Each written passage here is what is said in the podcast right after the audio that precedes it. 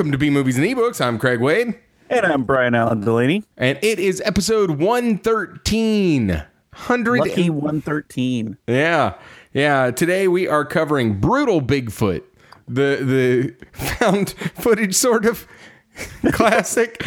Um and I mean- Classic? well, I It mean was it's a, released this year. it's a classic in my eyes. Um Okay. Anyway, yeah, it's uh, we'd never heard of it until I was scouring through Amazon Prime free movies for us to watch, and and the You're giving away all of our secrets. yeah, yeah. Um, and also we're going to cover the book "The Last Hellfighter" by Thomas S. Flowers. But before we get into that, what's up with you, Brian? uh, not too much. Got got got a little bit of news, I guess. Yeah, what is it? Um, so the the film that I worked on, um, Monster, yes. if you remember that. Oh, I remember. about it. Um, should be getting a uh like VOD release. Yeah, I heard about that. Uh, it's going to go to Amazon first, and then roll out to additional platforms. Yeah, Yeah. It, that, that's the plan. Um, I don't have a exact date Uh huh. um, on when it's coming, but It Yeah. should be like very soon, though. yeah, uh, word on the street is December, and so we're in December now. So look for it then. All right. All right. Yeah. Uh, yeah. That was actually one of my news items to check off. Really, I made your news. Yeah. Yeah. Uh, film score, you know, com- with the com- the score by some douche. no, yeah, I made my news. Yeah, that's that's the the Matt Shaw joint, uh, directed by Matt Shaw, and then like written by him and Michael Bray and Justin Park. yeah. So all people who have been on the show Uh, yeah. Yeah. Well, Michael Bray had, uh, you know, he was on that one episode, right? Wasn't he on the Easter extravaganza? I think maybe he didn't. For some reason, I feel like he decided not to. Probably a wise choice. Maybe he was. I don't know, man. That's a real ass uh, thing of me not to re- remember. well, well, to be fair though, Uh-huh. we don't even like research our own shit.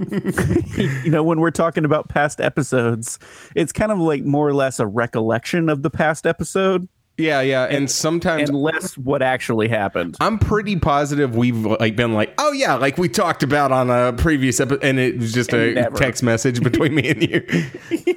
Well, that's the thing. Like so much of it, like I don't know, we hang out sometimes, uh, not as much as we did growing up, but like honestly, ninety percent of everything is just text between us and then the show, right? Yeah. So, so I don't know. It's kind of like. Um, Either our text thread or the one of two group messages we're in. yeah, yeah.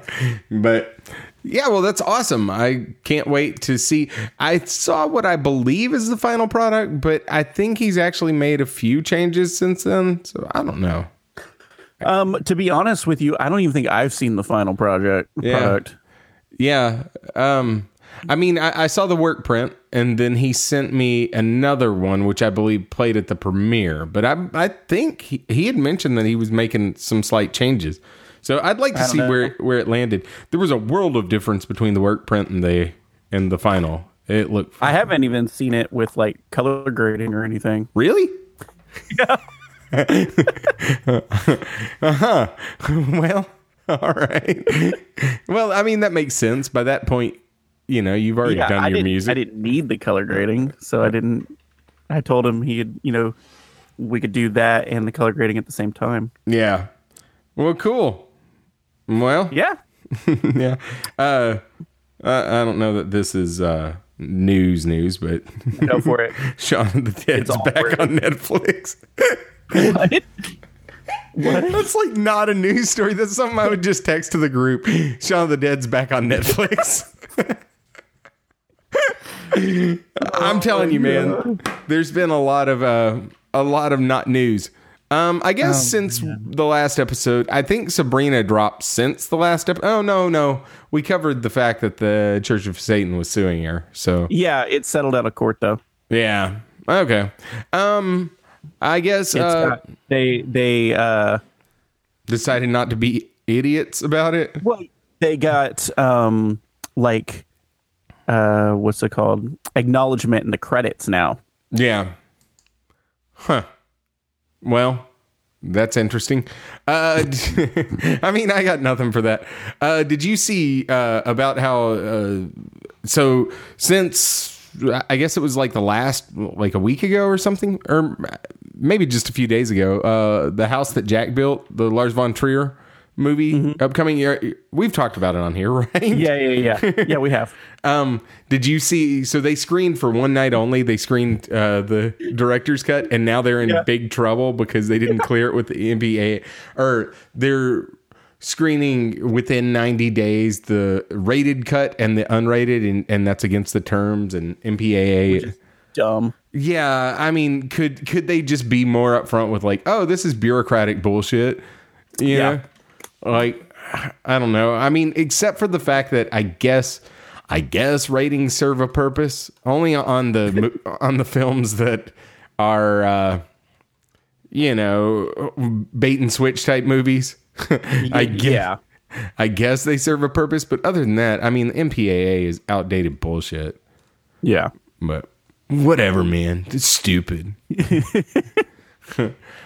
well, I mean, I don't know. I think it was also because like didn't he not s- tell anyone it was going to be the director's cut and it was basically like X-rated?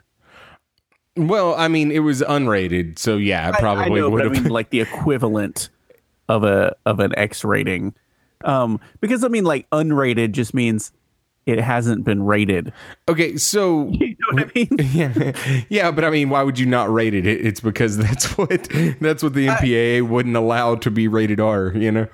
yeah. But, uh, their official statement was the MPAA has communicated to the distribu- to the distributor IFC Films that the screening of an unrated version of the film in such close proximity to the release of the rated version without obtaining a waiver is in violation of the system's rules. So dumb. The effectiveness of the MPAA ratings depends on our ability to maintain the trust and confidence of American parents. That's why American parents, that's who they're worried about. Okay. That's why the rules clearly outline the proper use of the ratings. Failure to comply with the rules can create confusion among parents and undermine the rating system and may result in the imposition of sanctions against the film submitter. Now, now let's be honest. What parent is taking their kids to see a Von The Trier house movie? that Jack built. um, I don't know. Bad parents. or incredibly cool parents, depending on how you want to look at it. Well, it depends on when you say a kid, I'm not thinking of like a 10 or 11 year old. Oh, I'm thinking like six. There's no way though that I would even take 10 or 11 year old to that film, you know? Like Yeah. Like I, I don't know. I saw a couple of horror films in the theater when I was a kid, but they were all like Child's Play and Nightmare on Elm Street and stuff like Yeah. that. In fact, I remember wanting to see a Friday the 13th and uh, did not get to go. I believe probably because uh, those films are a lot more nudity in those films than, you know, uh, Yeah. in Nightmare on Elm Street. But whatever. So, um, yeah, bureaucracy. Hooray! Yeah, yeah, but I mean that's just dumb. that is It dumb. really, it really is. Yeah. I So mean, it almost feels like. I mean, I don't think it is, but it almost feels like a publicity stunt, sort of thing. You know, like, oh, he's getting in trouble for playing an X-rated version. You know, uh, uh, the fact that Lars von Trier is in trouble is a non-story. Honestly, Yeah, exactly. like it seems like the only time uh, people weren't up his ass was whenever, or like you know, in, in a mad way, was when he did Dancer in the Dark, and since then it's just been like, oh, okay, screw I was talking everyone. about that movie the other day. Rodney had never seen it. I was like, you need to watch it. It's like the most depressing movie ever. yeah, I, I He's like, what's it about? I was like, oh, uh, Bjork plays a factory worker that goes blind. He's like, what? He's like, why would I want to watch that? And I was like, watch it. It's the saddest movie ever. Yeah. Yeah, I don't know. When that came out, uh, my girlfriend at the time loved that film, and so I've seen it. I don't know four times, but not It's a like fan. three times too many. yeah, yeah. Um, I, I honestly like. if it was now, I would have been playing on my phone. You know? But then I just remember being like, oh man, I'd rather be pulling my eyes out. Dude, I watched it in a film class in college. Really? Yeah. Huh.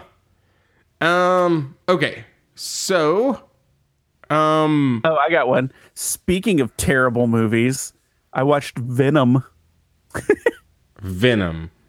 Oh, really? the Tom Hardy joint. Was it not good? It was terrible. Like it had it had maybe like one of the worst scripts I've heard in a while. Didn't it become the biggest film of all time? It became one of yes. Okay. but like mainly overseas. Over here it did horribly. Oh, really? Yeah. Um but like it was just lots of clunky dialogue and then at one point uh Venom calls a guy a turd Huh. and it's just it's just so dumb. Um, Well, It's so dumb. was it at least like fun? Oh yeah, of course. But it was it was not a good not a good movie. Yeah. Well, I mean, if it's popcorn crap, I don't think anyone was expecting high art out of it. It's just like it's just such a weird decision to me to make a Venom movie without any sort of Spider-Man. You know what I mean? I heard it was a lot like a uh, bigger budget version of Upgrade. Yeah. I never saw Upgrade though, but it was essentially the same thing. Upgrade was good, but it knew what it was. Like, I think Upgrade would probably make my top five of the year.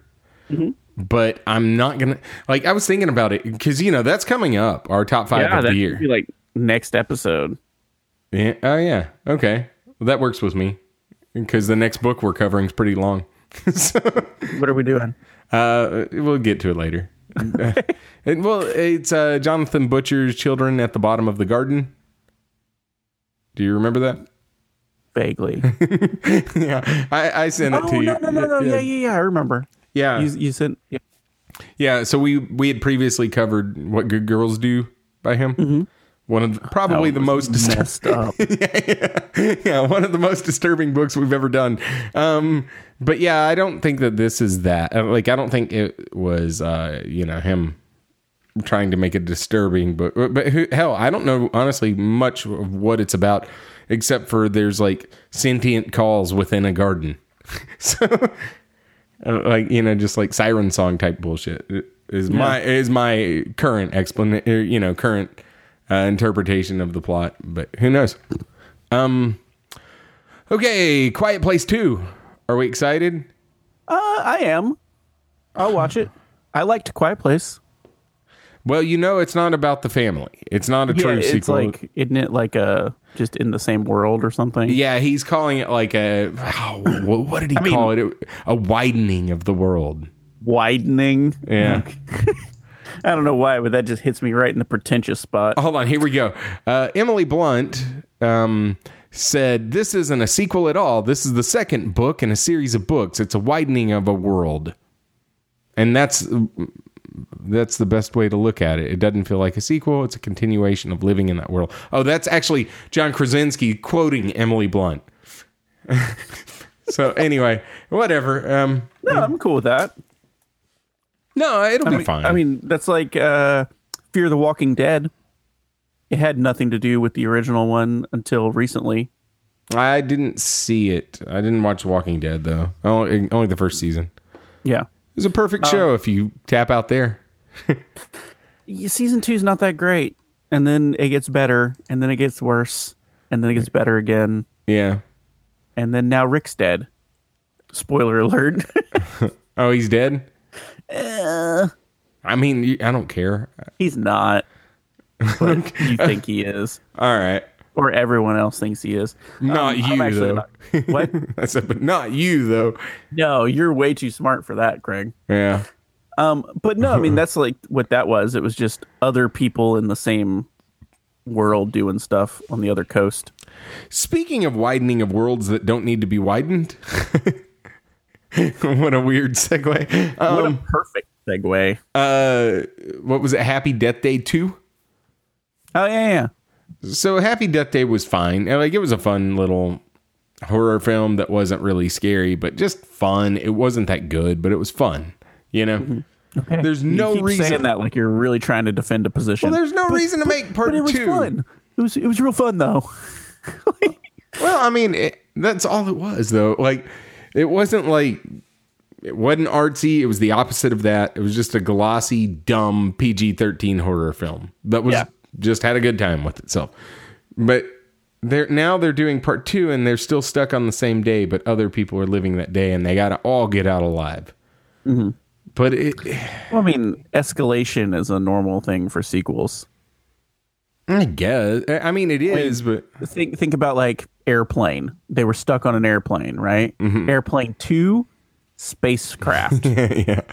You know, I was looking the other day. I have Airplane 2 and 1 on VHS, but I have, I've probably only seen 2 maybe twice.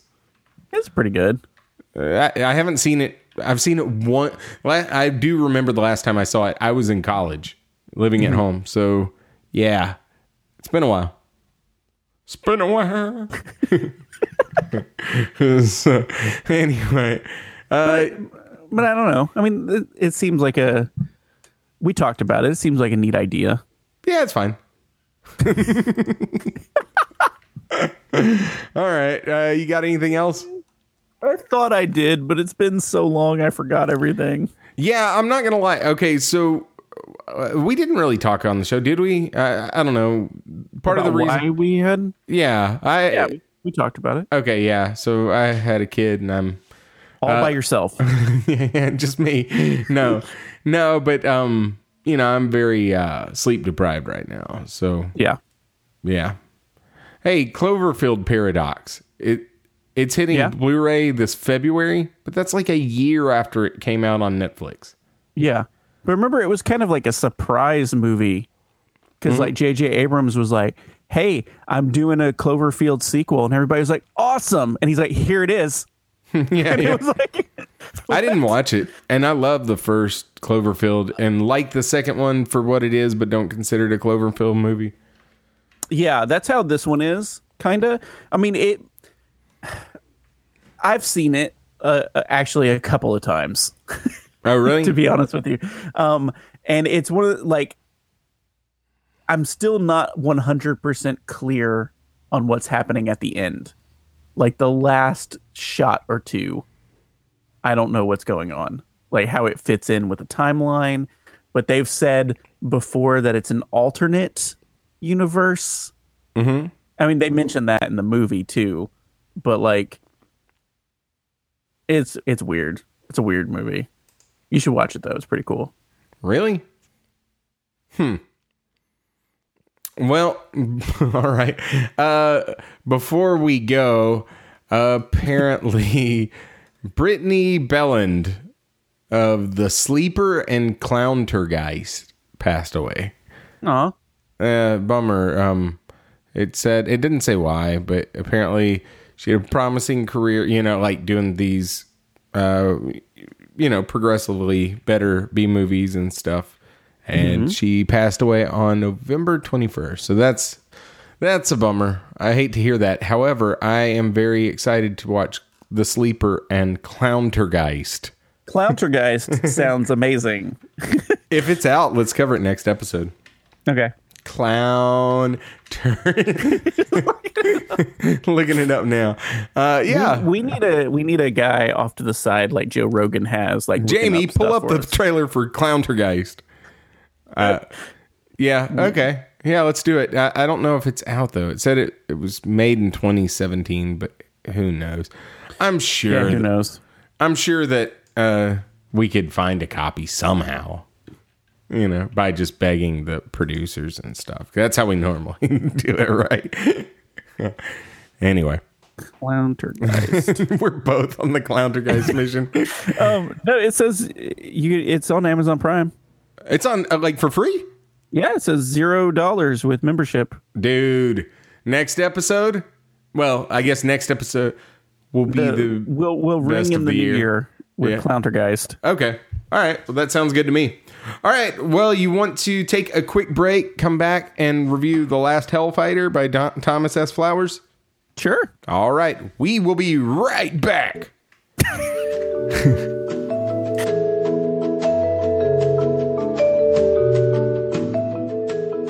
All right, we are back. We are talking uh, The Last Hellfighter by Thomas S. Flowers. And uh, like I told you actually during the break, unfortunately, I didn't get much notes on this.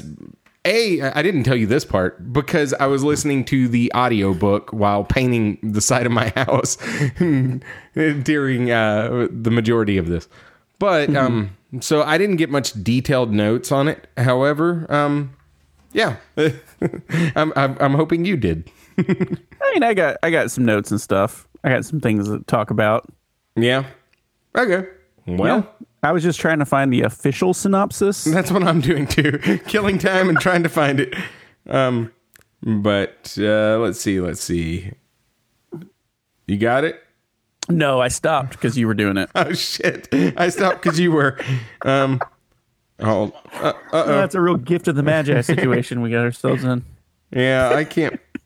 I can't find it. All right. Uh, the last hell fighter. No, my phone's doing that thing where it says it's on Wi-Fi, but it ain't on Wi-Fi. It's doing that thing where I'm trying to search for something, but I'm just on Reddit.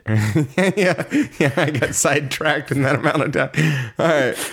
Um, let's see. I think I think you should make up a synopsis for it. Nah, man. Synopsis is the side of my house needed some painting. no, I'm just kidding. Okay, so here we are. Ben Harker, Harlem native, World War One veteran, vampire slayer. In the year 2044, reporters from the Public Relations Ministry gather at the home of Benjamin Harker, the last surviving member of the Harlem Hellfighters. At age 144, he is the oldest recorded man alive.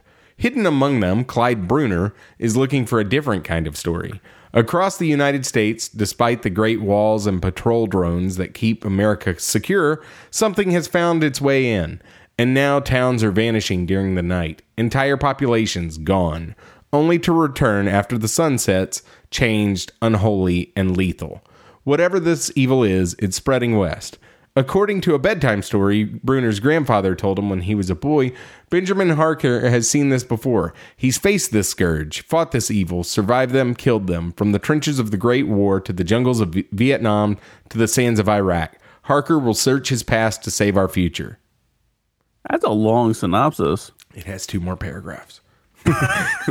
no, it's got two pull quotes. Uh, but yeah, That, that's that's actually kind of more than I was planning on giving away. yeah, yeah. Um, yeah, But I guess since it's a synopsis, it's it's fine. in true B and E fashion, neither of us looked up this before before uh, doing it. But you know, hey, I knew it was Thomas Flowers, and I've enjoyed everything I've read by him, so didn't need to be. Uh, but uh, and plus, you know, in uh, full disclosure, we got review copies. However, I I got the own or I got my own audio copy. Yeah. So From even audible.com. yeah, audible.com. Sign up today with promo code. We don't have a promo Clown code. farts. They don't, they don't sponsor us. yeah. Um, but yeah, okay, so um I don't even for some reason I'm dumbfounded. I don't know where to start. Where Um, to start? Uh, it's Dracula. It's Bram Stoker's Dracula. is it? Yeah.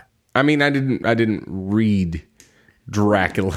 Well, you've never seen the the totally awesome Scorsese film? yeah, I have it. Okay, so Harkins is Keanu Reeves. Oh, I didn't realize that. Yeah. I, I did know Renfield. yeah, But Renfield's in there. Um, Mina is Winona Ryder. Um, and then there's like a couple of other people peppered in there too, besides I mean, Helsing, but it's like Helsig or whatever in, in this one. Hel- Um, Helvig. Helvig, yeah.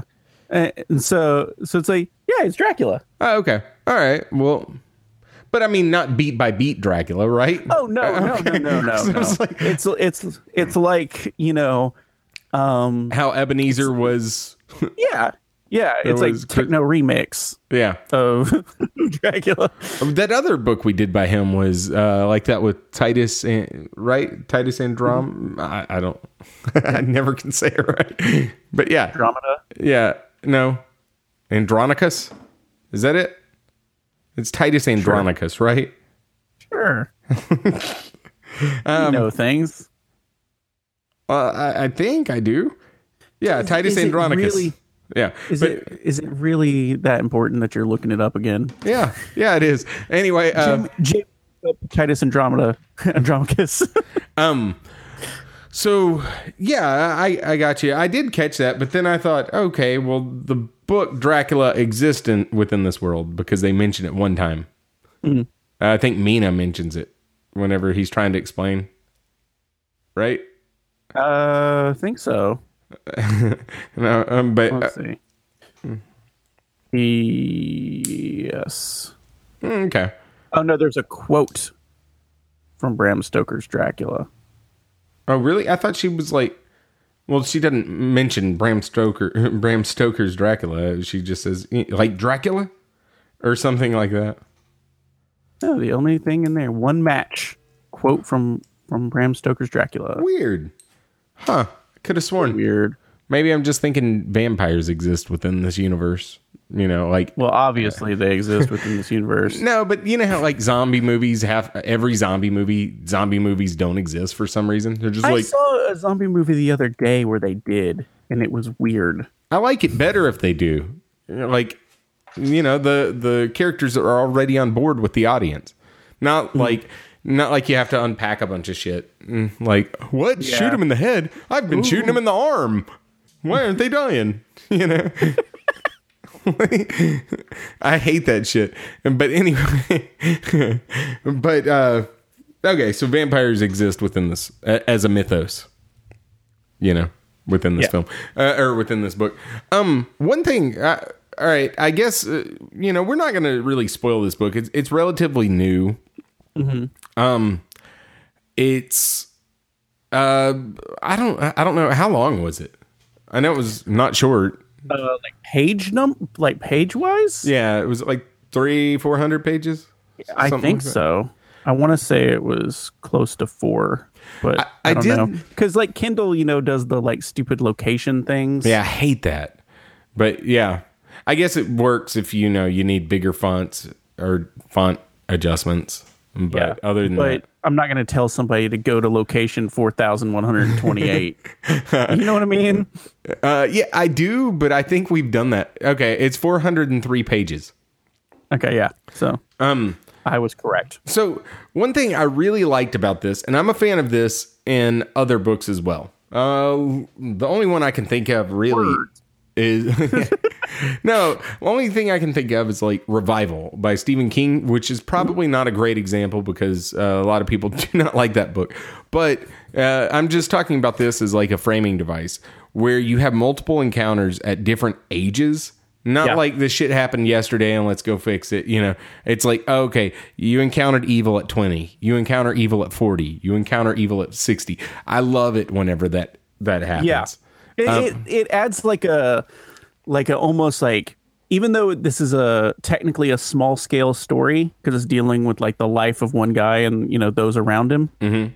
it gives like a grandiose like scale to it you know because it's like not just one encounter that this guy has had with vampires but like a lifetime of of fighting like this evil you know what i mean so it makes it feel bigger Yeah. than the, the actual scope of the story Yeah. Um and like it, it- also books like that also not not to say that this didn't have a lot of action in it or anything like that. It did it did it had a lot of tension and, and like foreboding to it uh, more than anything I would say. Like just foreboding uh tension throughout Yeah. a lot of it. However, books that utilize that framing device or or that pacing or wh- whatever you would call that um generally have you more uh, involved with the character's story, the ins and outs, the details of their world, uh, because you know you're not concentrated on this brush with evil the entire book or anything like that, you know. And so, one thing I really, really found about this, I found it about Feast. Um, I don't really, I don't know. Uh, I don't know. I, I've read other short stories by uh, Thomas Flowers, but he's really good at uh, world building, and, Yeah. and Uh, there's not there's no lack of attention to detail in any of this. Now there is one part. Oh wait, sorry. Were you done with your? No, no go ahead. Because I'm going to interrupt you. There was one part where that world building actually really took me out of it. Really, which one? Uh, there was a a, a section, uh, location 671, if you want to check it on, on Kindle, um, where he's describing uh, the like jazz club that he's in. Okay, so um, our main character uh, Ben Harkins is like uh, he he likes jazz and stuff, right? And so he's at this club in Harlem, and it goes on, and there's a paragraph where it's like ragtime filled the air, consisting of banjos, mandolins, violins, clarinets, cornets, traps, and drums, all keeping a fast-paced, syncopated tempo. Then the next page Uh huh. he goes, he gazed over at the dance floor, his eyes wandering to the raised stage and the musicians. The banjos, mandolin, violin, clarinet, cornet, trap, and drum players were all dressed. And it's like, Yeah, I got you. but but two pages in a row.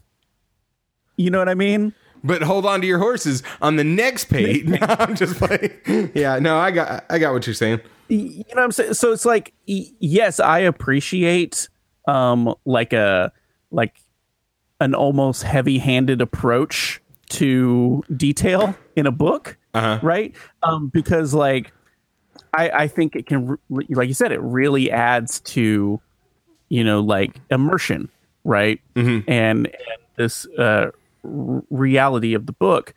But then sometimes it just feels like padding, True. you know? Uh, That is my main complaint about Stephen King in general, and why I avoid more often most of his novels, like the longer ones.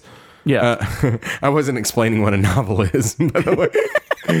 I'm saying his like long. Wait, hold on, hold on. there are longer books. No, but you know, like if something's three, 300, 400 pages, okay. But if something's like a thousand pages, like I've avoided li- watching it, or reading it, which I hear is just fucking amazing. And, you know, I like the story. So, like in film. So I've avoided that because it's 1100 pages, you know, and the reason I've avoided it is because it's too, you know, there's, uh, it's that for so long uh, that amount of detail for so long. Now I don't know that that one is, but that's been my complaint about King on other books is that like you know the first time I heard Pepsi Cola it was the summer of '67, and like oh god, you know just it's getting. Uh, but anyway, but I, I thought with this page count, you know, 400 pages is fine for that. Oh, yeah, no, it was it was good. I mean, there was like a cup, like that's the one that really stuck out to me. 400 pages, and you gotta harp on. I mean, there was there was a couple of times where things got repeated, but but never to that extent.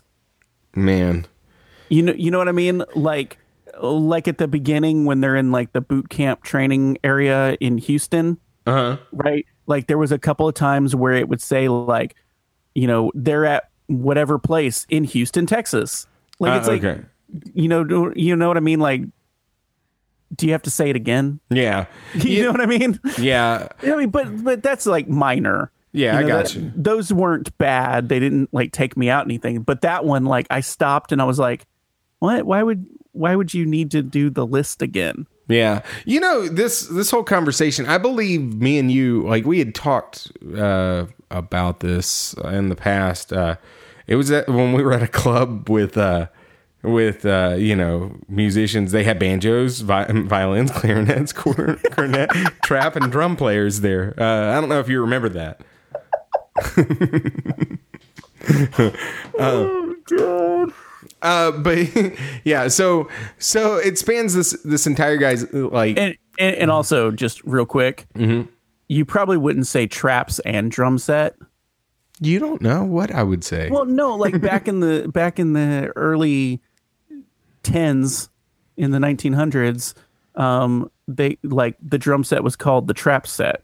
yeah because Well- it wasn't standardized and it was hold on i want to lay us some drum knowledge down oh, Yeah. so it wasn't standardized right and like they it was short for contraptions and so they had like tr- tr- you know they had tambourines and cowbells. and- no, just like they would have all kinds of stuff, and they didn't have necessarily like an actual kit, and so they would just do that. And it was called the traps because it was the contraptions. Yeah, maybe they had two. Maybe, maybe they were like a avant-garde Dixieland jazz band. But on the flip side, I think uh, you being you and being a music teacher might uh, have noticed uh, that where most people wouldn't have. No, uh, like overall though, in general, the the treatment of the the music aspects of this story, which were actually a surprisingly large amount For a vampire book. for yeah, a vampire book about a 144 year old man going through different war periods. Uh, they were they were all accurate. Yeah. You know, pretty pretty well done, well researched. Yeah, I I I- re- okay. So one thing, uh, also, and you know, this probably is because we live in this time period. But I did What? Hold on, wait, what? Um, no, what I really really liked also uh, was. Uh, the changing cultural landscape and stuff like that uh, Yeah. applied to the story, you know, uh, like I, it seems oftentimes and I, I realize that having a African American protagonist uh, really lends itself to that. to do- yeah, exactly. Because if it was just like, l- let's be honest, if it was just like a white soldier going through all these wars in different time periods, It, it would large, basically treated the same. you know, yeah, pretty much. uh, this was He may have uh, heard more, like just overheard more racist shit in the background, but but yeah, at different times. But yeah, but then he would have just gone back to playing his banjo, mandolin. yeah, Sorry. yeah, I got you. Um, Oh, good. but yeah, I really really like that. Uh, The only the only other thing was like there was a line about uh, French people never hearing jazz like this. Whenever he, they did that, uh-huh. Was okay. No, I'll stop. No, go ahead. Uh, like I I I'm see I don't want to specifically call that one out because I'm not sure on the time frame and also if Dix- Dixieland was involved, Uh huh.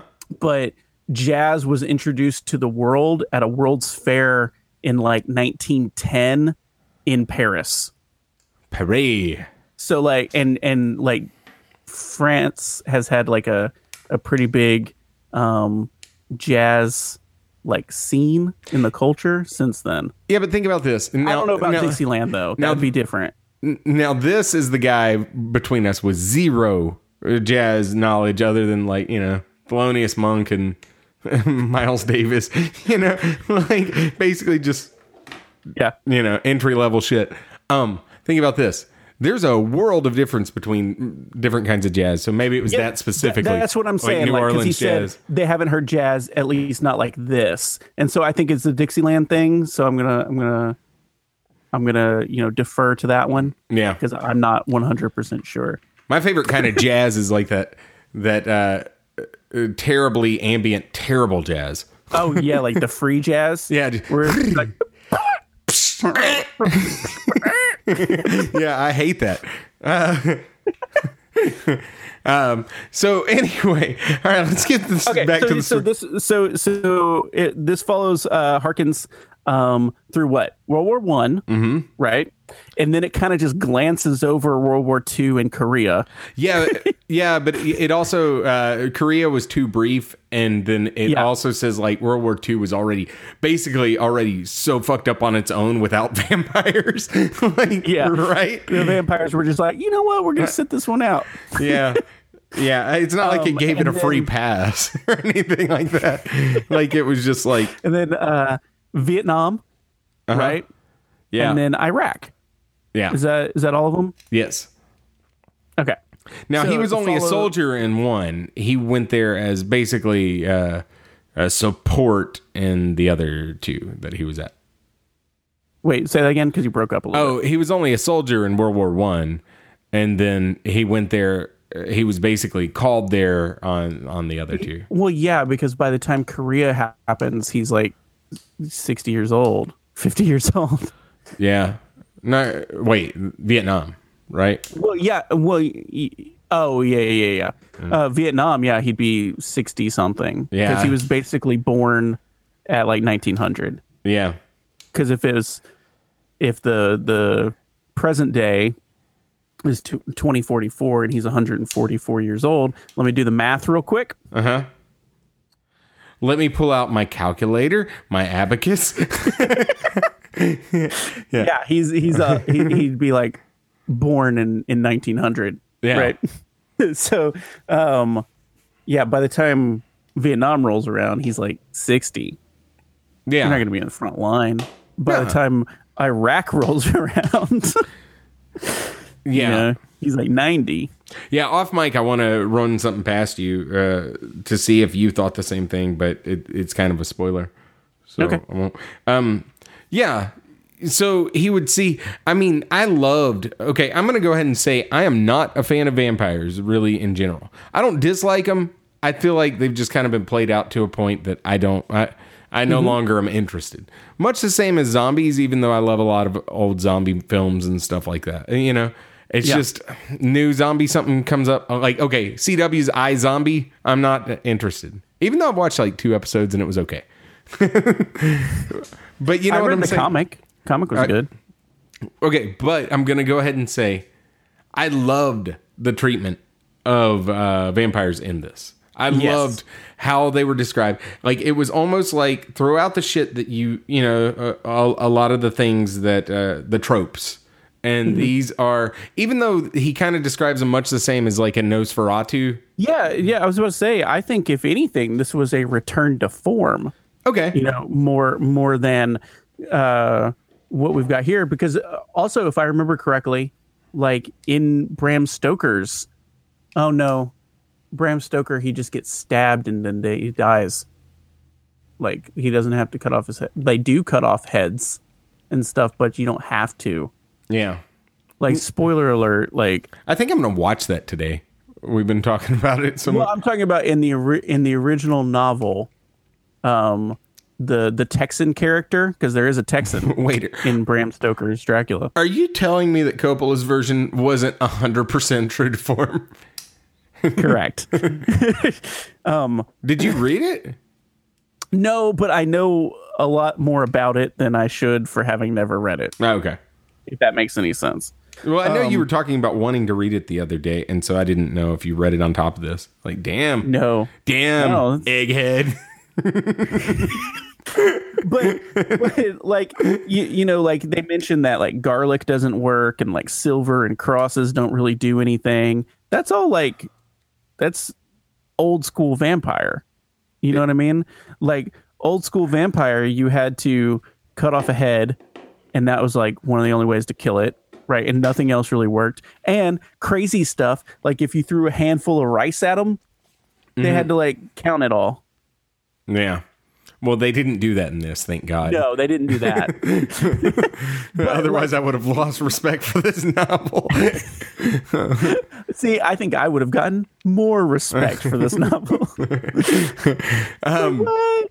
no, Nosferatu's counting rice. but these were just straight up like just embodied demons, pretty Yeah, much. they were like monsters. yeah, Um, similar to well, a like you said, the like old school Nosferatu, like that movie, right? Um, uh, and also uh, like Thirty Days of Night. yeah, yeah. Which I loved that, and I like the treatment of vampires in that. I just don't like uh, overly cliche. Foster's in it. I don't like uh, ripoffs of like Bela Lugosi, you, you know, modern ripoffs of that kind of shit. yeah, oh. even though I do love the Count on, on Sesame Street. Uh, Does he count though? Well, he's exactly what I'm talking about, but no, I know, but he's not a horror character. you've just seen the wrong episodes. that would be awesome though if like a story where the Count went rogue and started killing the other ones, and it's like, a mystery like a on Halloween Sesame Street. Yeah, yeah. He's like draining them of their blood, and they're becoming his drones and shit. Oh yeah, and you could use like slightly desaturated felt, you know, for the color uh, Yeah. of like Big Bird and stuff. He'd be like pale yellow. Yeah. I also like that it didn't get bogged down too much in Uh, basically, uh, never, you know, since the whole story was told pretty much uh, from his point of view, uh, the scope was limited. Yeah. Even though it was wasn't told in first person, it was told in third person, but it was through his point of view. But Yeah. um, he, I do like that it never fully explains a lot of their methods or anything like that. Yeah, I like that too. You know, like a a behind the scenes world saving thing. Uh huh. Like I, I like that kind of story as well. Yeah.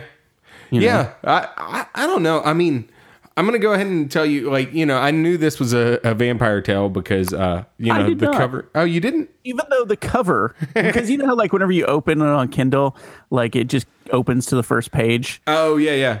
right? and you have to like go back to see the cover. Right, the cover is straight up like Nosferatu, like Yeah. on the cover. Yeah. and um uh i didn't see that until like uh you know he started talking about vampires and i was like what this this movie uh, this book's about vampires which i'm excited about and then um yeah i was Yeah. like oh i should have looked at the cover yeah, yeah. Uh, but yeah, like I said, you know, um, I, I'm not. The, vampires normally aren't uh, aren't my biggest. Uh, you know, I, they don't really excite me much.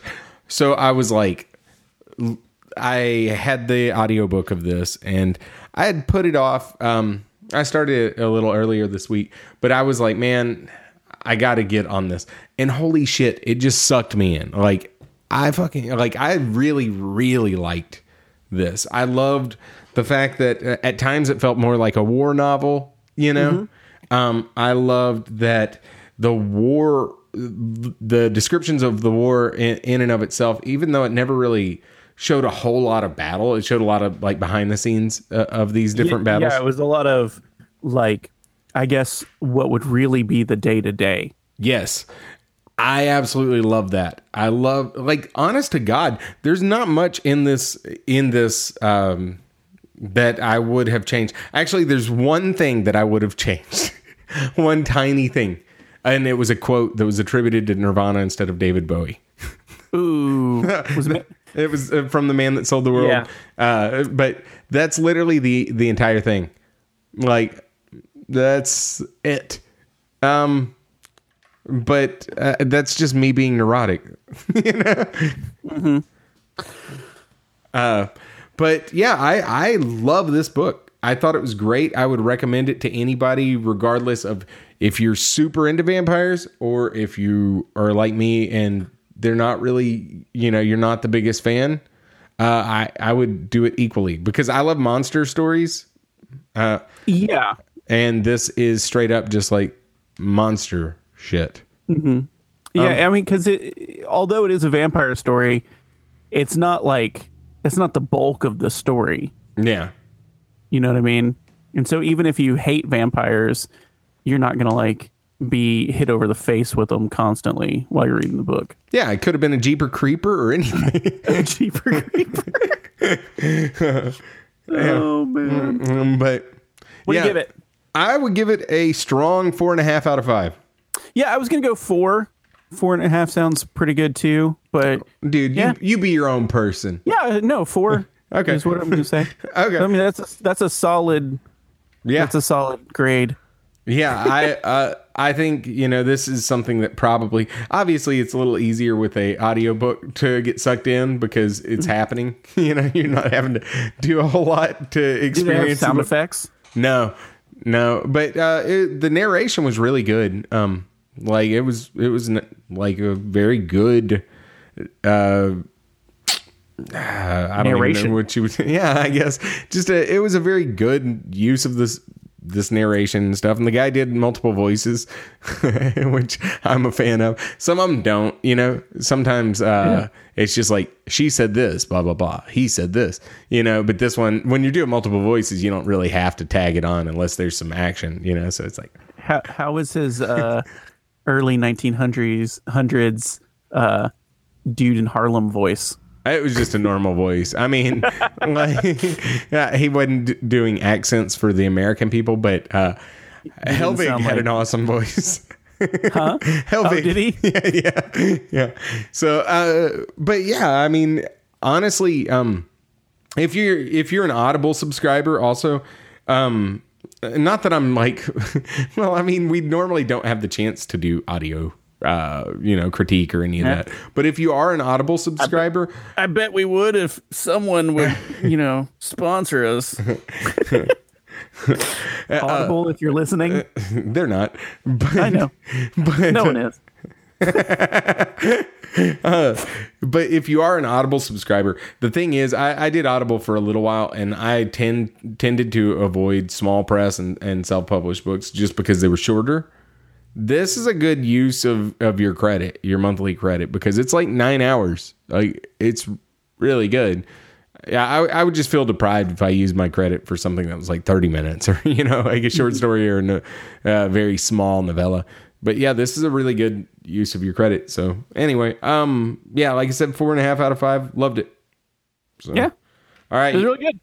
On the other end of the spectrum, you want to take a break and do uh, brutal Bigfoot, or do you want to just go right Let, into? let's let's take a real quick break. Okay, we'll be back.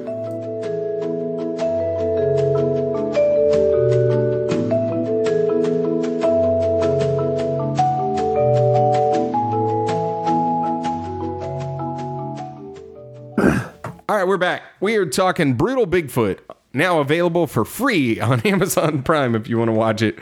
But before you do that, um, you know, w- this is going to be a very spoiler-filled uh, review. In fact, we will spoil this film. So if you want to save that film for yourself and watch it, which I would not recommend, I'll go ahead and tell you off the top. um, uh, that's your prerogative, but yeah, we will be spoiling this film. So I don't know what the summary of this is, but I really don't care. a Bigfoot expedition team finds more than the legendary monster when investigating the disappearance disappearance, excuse me, of a hiker and the mutilation of a couple deep in the remote Arkansas countryside. yeah, yeah. Okay, so They never actually found that that couple. Uh, they d- seemed to not give a shit after a while. They, they were just full on squatch hunting. but yeah, they uh, so um I think honestly my biggest problem with this film off the top it comes at you right from the beginning is that uh you know the cinematography's crap but that's fine uh, because it, it's uh, so low budget. I mean, It's th- this movie is probably made on like a grand. bucks. yeah, I mean, I would say a grand would be pushing it. It's it's one of the probably one of the most low budget films we've ever done. Yeah, which is fine. I like a lot Yeah. of those. I No, love micro budget films. Remember, we had micro Microvember where we did the tiny books and also low like micro budget films, less than Yeah. twenty grand.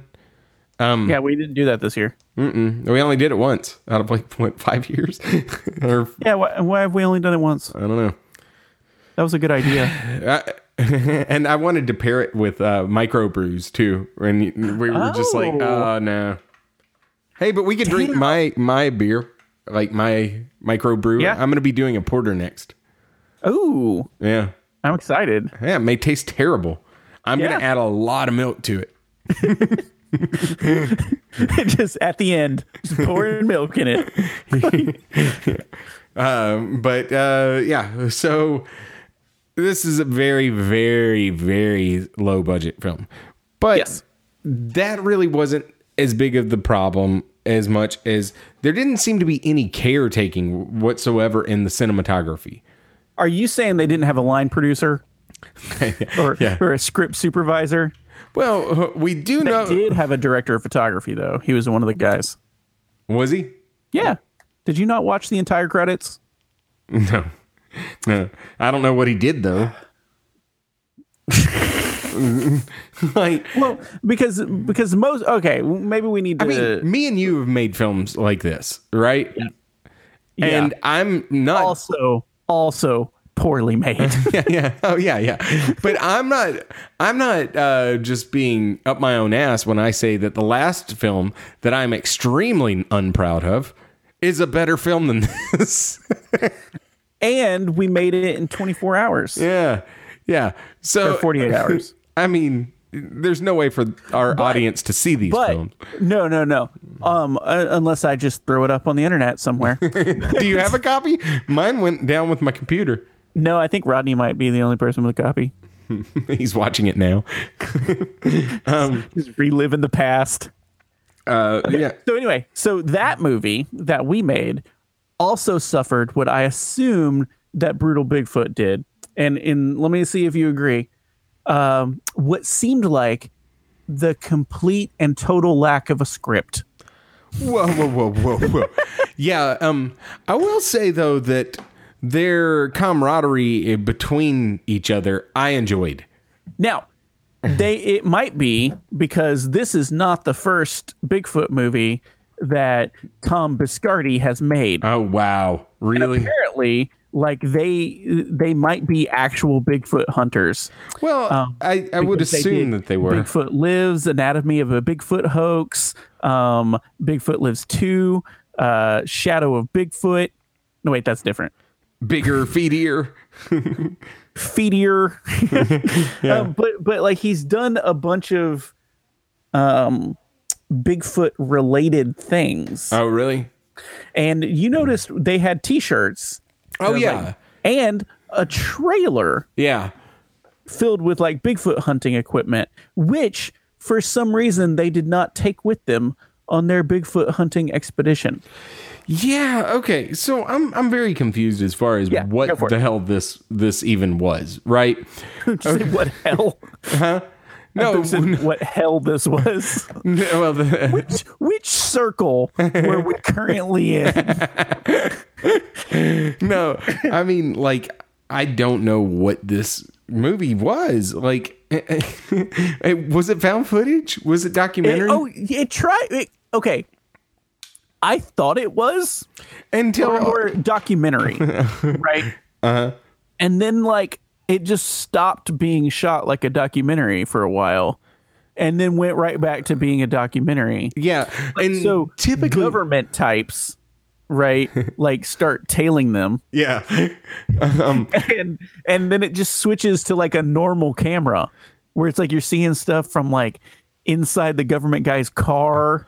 but sti- but still okay I, and i'm fine with that uh, you know like uh, what was it behind the mask did that but, Yeah. but they could have gone from like you know this was all hand cam whenever Mm-hmm. they're talking and what they could have done is cleaned it up or, or what behind the mask did was it was videography and then like 35 millimeter uh during the the film Yeah, there, you know there the- was just there was a it was distinct like there was a difference between it. Yeah. But and I get not everyone could make you know 35 millimeter, but they could have made it like wider screen. Just have There's f- freaking like throw a iTunes Movie Maker filter on it. yeah, do something different, something honestly. There's all kinds of film grain. Like there's film grain footage you can buy, right? And just overlay it on top. yeah, yeah. They they should have done something with it because this was just like But but they did at the end with the trail cam. It was in black and white yeah, and had the little overlay. So they had the technology. yeah, huh. Anyway, all right. So um, So so did this movie have a script? I'm gonna say that it had a, a beat script where it's like you know, hey, over here we're gonna talk about this, over there we're gonna talk about this, you know. Yeah. But I doubt, I doubt it. Um, I, I was kind of impressed with one thing. Like there was quite a few like really long takes. Mm-hmm. Right, like the very first scene is what like five or six minutes of them sitting around a kitchen table, like unbroken shot.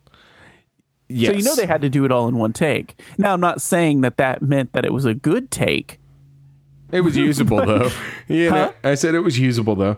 And yeah, but what I'm saying is like you know, getting together uh, a bunch of you know, let's say B movie actors let's say not actors at all. and getting them to do like an entire like five or six minute scene unbroken Uh huh. is actually a pretty good accomplishment. Yeah. Yeah. Um, what I love, okay, so they start going through the woods, right? I mean, okay, can can we real quick? Why are they going through the woods? Because a hiker is missing, but also to find mutant Bigfoots. yeah, yeah, yeah. So at the beginning, the guy's like, it shows this a hiker that gets killed by Bigfoot in the very beginning. Shows in quotations. Yeah. And then this guy talks to him and he says, There's a missing hiker. Now, she could have broke her leg. Of course, this happened in an area where with a lot of radioactive runoff, and there's like 70 pound uh, possums and all sorts of stuff. And, you Yeah. know, also there's a Bigfoot out there. Now, any of those things could have gotten her. So we need you guys, since you are good Bigfoot hunters, uh, to go out there and check it, check it out. Right? Yeah. Now that right there could that took six minutes for him to say. Yeah. That was the scene you're talking about. Uh, but but to be fair, that was the only scene that guy was in. Thank God. You know, he wanted he wanted to get his screen time. Um, he was obviously the Charlie to their angels, right? he gave them their their assignment yeah. and told them what to do, and then they packed up to go try to find the the chick.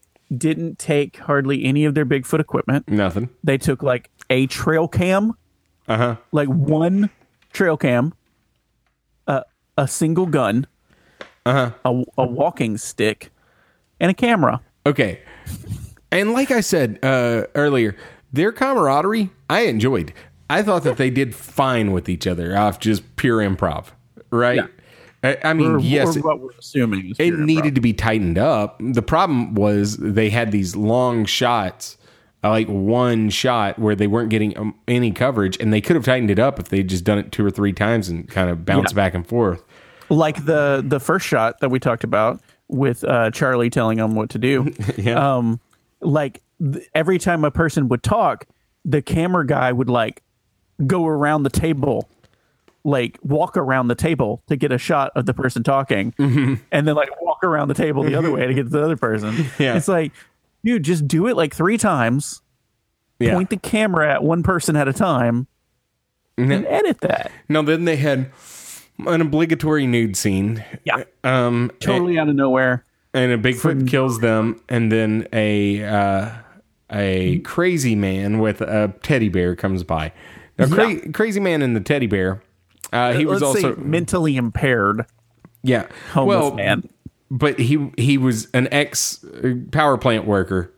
Yeah. Remember he, the, the the the nuclear power plant Mm-hmm. that was out in the middle of the Arkansas forest um, with no roads leading to it. yeah. So they start they start looking over there and they they're measuring radioactive levels. But did you notice what they were using? Like it was a shotgun mic and the audio like a Zoom audio thing on a camera stabilizer. So that's probably how they got their audio coverage. Well, they I, they not during that scene. It was definitely not aimed at any My, of my my favorite part of this, like before they They get to could have used point- that stabilizer, by the way. They definitely said they could have used the camera stabilizer, by the way. But but it was supposed to look like it was a dude carrying a camera because it was. It was their fourth member. Yeah. It was their their um Winston Okay. was oh, go ahead. So my favorite part of this, real quick, is before they get to the um to the to the nuclear power plant, they drive up and there's a fence that's been put across the road and they're like, "Oh man, they put up a fence." Right? And they're like, "Man, what are we going to do? There's five locks on this this fence." And then one of the guys quips that it's a pretty short fence to keep anybody out because it's literally like a five foot uh-huh. fence. Uh-huh. It's like not even that big. And then they're just like, it's a pretty short fence. What are we gonna do? And they're like, Yeah, yeah. and then they call somebody to tell them that they can't get in because of that fence. And it's like you literally just said that the fence wasn't going to keep anyone out. Yeah, did you bring that stool? yeah, exactly. They could have hopped that fence, no sweat. Yeah. yeah. Um yeah, so then they they go across this guy's land like to do a shortcut. The guy that pulls up, my favorite character in the entire film. Oh, that was later. That was way later. The first time they they're tr- they're gonna go across that guy's land, but that hunter who almost shoots them tells them that they shouldn't because the guy whose land that is is crazy. Yeah, yeah, yeah. That's But- like way later But then, uh, I because mean, this one they get happens. to the they get to the uh to the thing to the um the place the rundown power plant and the door is locked so they can't get in so they're like well i guess we should leave right yeah, and then the government starts following the them. government follows them And how do they know it? A black SUV's behind them. yeah which also was one of my favorite lines because they're trying to lose them in the Uh-huh. in this car chase right Um, Worst car chase ever. Using that term very lightly. Uh, and that's whenever the the POV of the camera starts like flipping in and out, and it's like becomes an actual movie for a second, Uh-huh. right?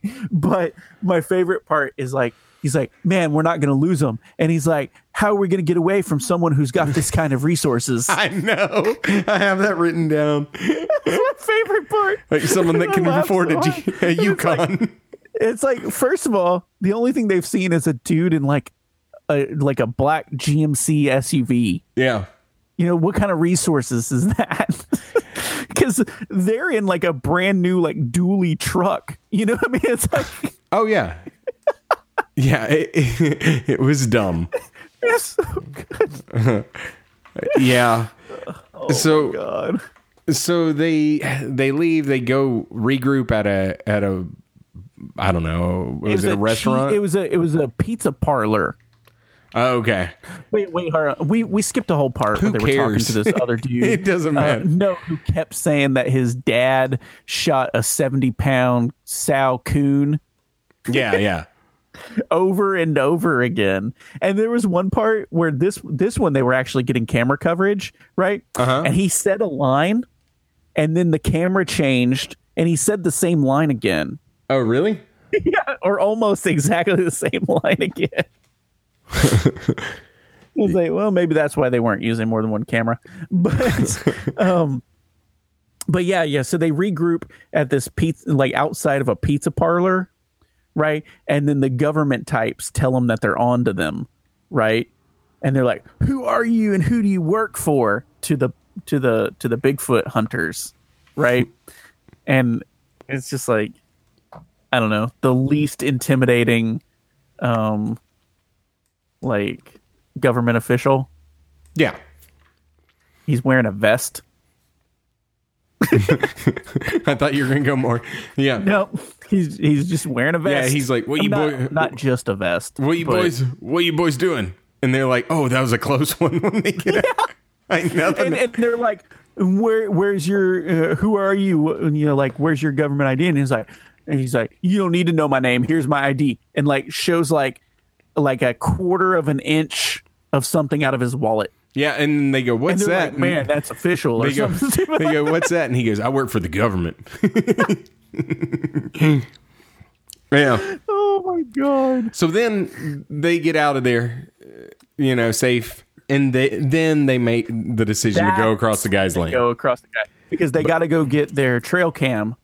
Um, But it really seems like the government gets it. seems like that guy was so much better equipped for improv than any of them. Oh It yeah, was- he was good. He was like the best character in the film. He made me laugh a lot. He was laughing at his own shit too, and it seemed like was. it seemed like he was trying to throw him off guard the entire time too, because he had him on the ground with a gun, and then he, he goes, uh, he was like. Uh, you know they they're like you know do you believe in bigfoot and all this stuff and he goes he goes well anyone that believes in bigfoot's got guns and and he's like nah i'm just kidding get up guys i don't believe in bigfoot It was almost like that guy was the only actual actor, yeah right? And he knew what was going on. You know, he had like meta knowledge about how bad this movie was going to be, so he just decided to fuck with them. yeah You know what I mean? yeah That's what it felt like.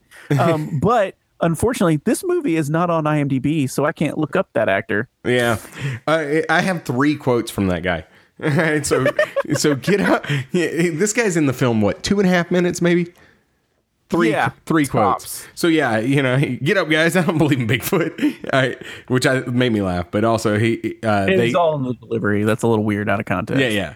But then they they, they ask him about the hobo named Moonshine. You know, the slow Yeah. guy that Who's dead at this point, but, but it doesn't really matter. is he dead? Well, No, they not- never found the body, and there was a big bloody No, mess. no, no. No, they run across him after this point, and he's all lethargic. It is after this. All right, so they're talking to that guy, and uh, they're asking him about that that uh, you know that guy that lives in the woods, and he goes, Yeah, yeah. he goes, I and they his name's Moonshine, right? And he goes, I ain't seen Moonshine. Maybe Bigfoot ate him. and then he goes, He's like laughing at his his own. Like he was laughing at himself there, wasn't he? Yeah, and then he goes, "Nah, anyway, you boys, you are welcome to hunt Bigfoot, and if you see that bum, shoot him too." this guy did not respect the production of this film. Oh no, that guy was a delight. yeah. Yeah. So anyway, um, yeah, that guy. Honestly, that guy alone changes the my rating of this film. really? Yep. Wow. Don't don't get your hopes up. So, so then what? They go check the trail cam. Oh no, no, No, no, they no, run like- across the hobo in in the woods, and he doesn't talk. Like they start asking him stuff. He No, didn't. that's way earlier. no, it's after that. I promise. Because the only reason I know this is I was eating the breakfast that I was cooking whenever they did that one scene. Like Oh, oh, do they come across the the the blood and stuff later? Yeah. they're like, this is where he was sitting. Yeah. and stuff. Yeah. Yeah. Okay. Then I'm. I think I've got a whole scene missing in my head. Then, and it wasn't the good one. but no, they they sit there and talk to to Moonshine Jones or whatever his name is for way too damn long because like they just keep talking to him and they're like, "What'd you see? Hey, Moonshine, are you are you Moonshine?" And stuff, and it's Yeah. like for like five minutes, And then six like- minutes, and the the Moonshine never says anything. No. And so He just sits there petting a teddy bear. yeah, and you're not really sure what's going on there. Like he got blood on his hat. What, what's wrong with your leg? And zoom in on the blood on his hat. Okay. so then they leave. And am I wrong? Do we hear Bigfoot's internal thoughts at that point? Because I ha- otherwise I have no I have no explanation. I don't even know what you're talking about. Like, You don't do mean? remember? Okay, so they leave after talking to him, and then the, you got Bigfoot's paw, and you you got a POV POV part where Bigfoot's paw. I'm not fucking with you, man. Like, like uh, uh, dude, we may have to. Did you not notice that part? Hold on, I did. hold on. Do you, do you have access to this on your phone? Yeah, I mean, I got it right here. All right, hold on. Um, we're taking a pause. Okay, we're back. I was wrong. Okay, but okay. there there is a POV shot from Bigfoot. Yeah, and then inexplicably, very like very close audio while he's looking at moonshine from a hundred yards away. Yes, And- but Moonshine is talking to his teddy bear. Yeah, and I thought he was talking to moonshine because moonshine had hit, it was all messed up from something. Oh, did you think that like yeah, Bigfoot was like, "We're gonna and get your belly fixed." Yes. like we're buddies? Yeah, I thought that he. Oh he Oh my god, that would have made this movie so much better. Eh, that was my interpretation of it. I, I was like, Hold on, but then You he kills him later. was You thought that was Bigfoot's voice. All right, we're gonna get you some. We're gonna get your leg fixed up. like that's Bigfoot. yeah. well, when when real per- like right before that he's like low pitched growling Yeah. gotta gonna get get your leg fixed up I'm gonna get- Yeah, yeah, that was what I thought because um what were you eating like, well, I mean, okay, how do you explain that audio though? He's like a hundred yards away, and it's like, "Gonna get your leg fixed, gonna get your belly fixed." I didn't know that he was talking to his teddy bear. This guy, I mean, Moonshine had a fucked up leg, and he's like, "Gonna get your leg fixed." Like, is the teddy bear's leg fucked up too? maybe he was maybe that was what the teddy bear was saying to him Did the teddy bear talk? Is the teddy bear riding Bigfoot, and we're just catching that like, just up on his shoulder? in the pov shot of uh, from bigfoot you can see the teddy bear, so I don't think the teddy bear is riding Bigfoot now. Now they could have saved this if they showed him talking literally for just a second, r- tailing into it. You know, like, Well, they did mm. another part where it's a close up of him talking. but not right In the then. same It- scene. yeah, but it, but it, it wasn't like continuous. You're they could have cut, they could have cut back from the audio. editor yeah, yeah. It would have it would have taken pulling scrubbing the audio from it and applying it over the other. I get that it's a little too much. But but yeah. You got to get one of those J cuts. Man, all right, I'm going to go ahead and say called. That was the only other part knocking the rating up for me. so so So, so your inexplicable POV inner monologue Of from Bigfoot? Bigfoot, Yeah. was a plus selling point. well, it, it was only there because it was the crazy fucking thing I'd ever seen. so, so who? wa- I'm checking the. I'm checking the um the credits here. Okay. Um, who was uh the character of Rocky? Was that the guy at the beginning? Dude, I couldn't tell you any of these people. the Charlie character, um, because he is credited as himself, but Rocky Thunder Vomit Slaven. Wait, hold on. His nickname is Thunder Vomit. Um, how do you spell Slaven? S L A V E N. V E N. Okay, I'm just googling Rocky Thunder Vomit Slaven. Uh, hold on. Okay, yeah, that's weird. Nothing on Google about him except for just Facebook. Rocky Slaven.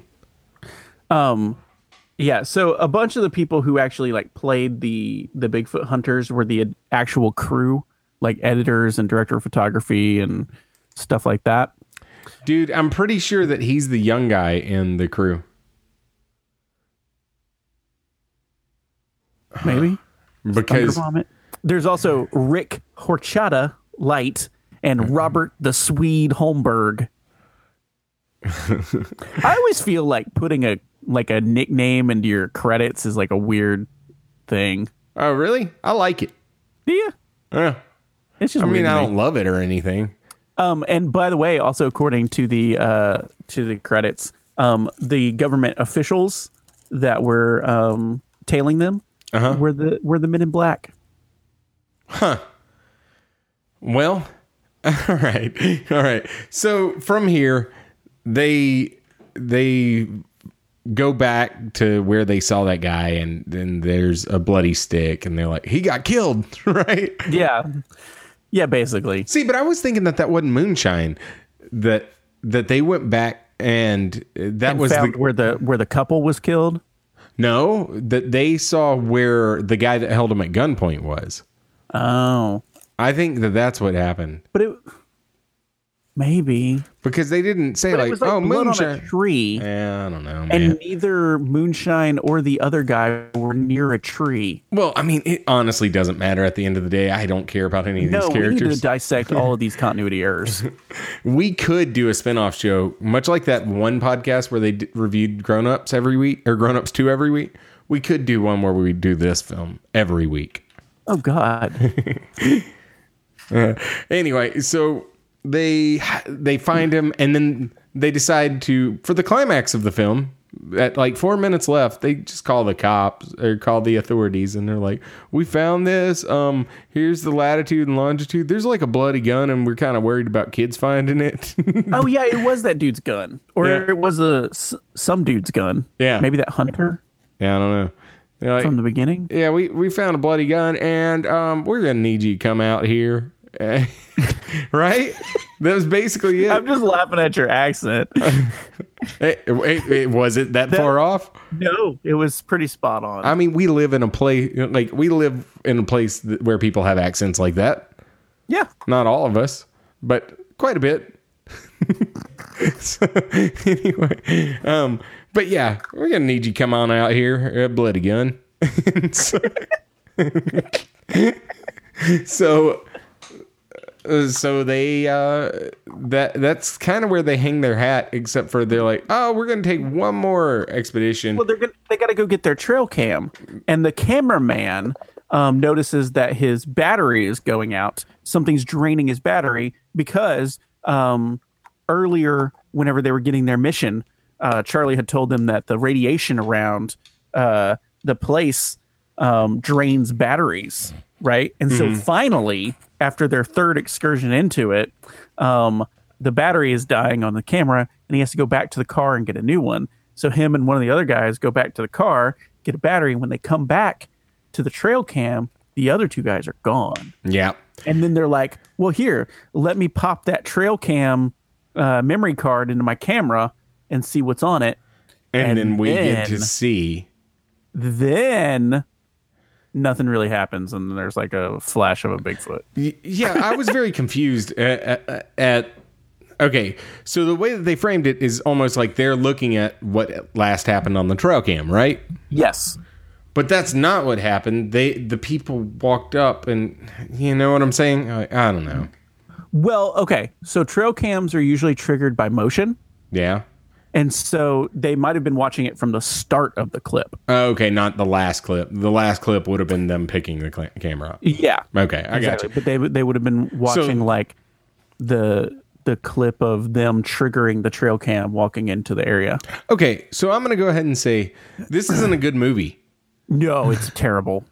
Um, they had good chemistry between each other, but that is about it. And even that wasn't like good chemistry on like a professional improv level or anything like that. It was like No. a, it was like a, oh, okay, I don't hate th- watching this, and that's about it. So what'd you give it? One out of five. Yeah. Um, I mean, I would say to me, the glaring omission of uh, Sasquatch's inner monologue would have to really, really lower it down for me. Yeah. I'd say it's probably a one. Yeah, uh, there's no way this is a good film or should be watched by anyone. so, a bummer because there's not an, a lot of quality Bigfoot films, but you know, I don't know. What was the Bobcat Goldthwait one we watched? See, I didn't like that one though. You did. Dude, that was so good. Uh, I saw where they're doing a restoration of Legend of Boggy Creek, the best Bigfoot film of all time. Mm-hmm. We should cover that. We got something for next episode. Oh, um, clown, clown, clowntergeist. Yeah. Oh. Contergeist. Well, next episode is going to be the end of the year. No, okay. All right. Well, This on Amazon has 40%, 47% of the reviews give it five stars. well, that's because it's all the people that made it and their friends, right? Probably. Whatever.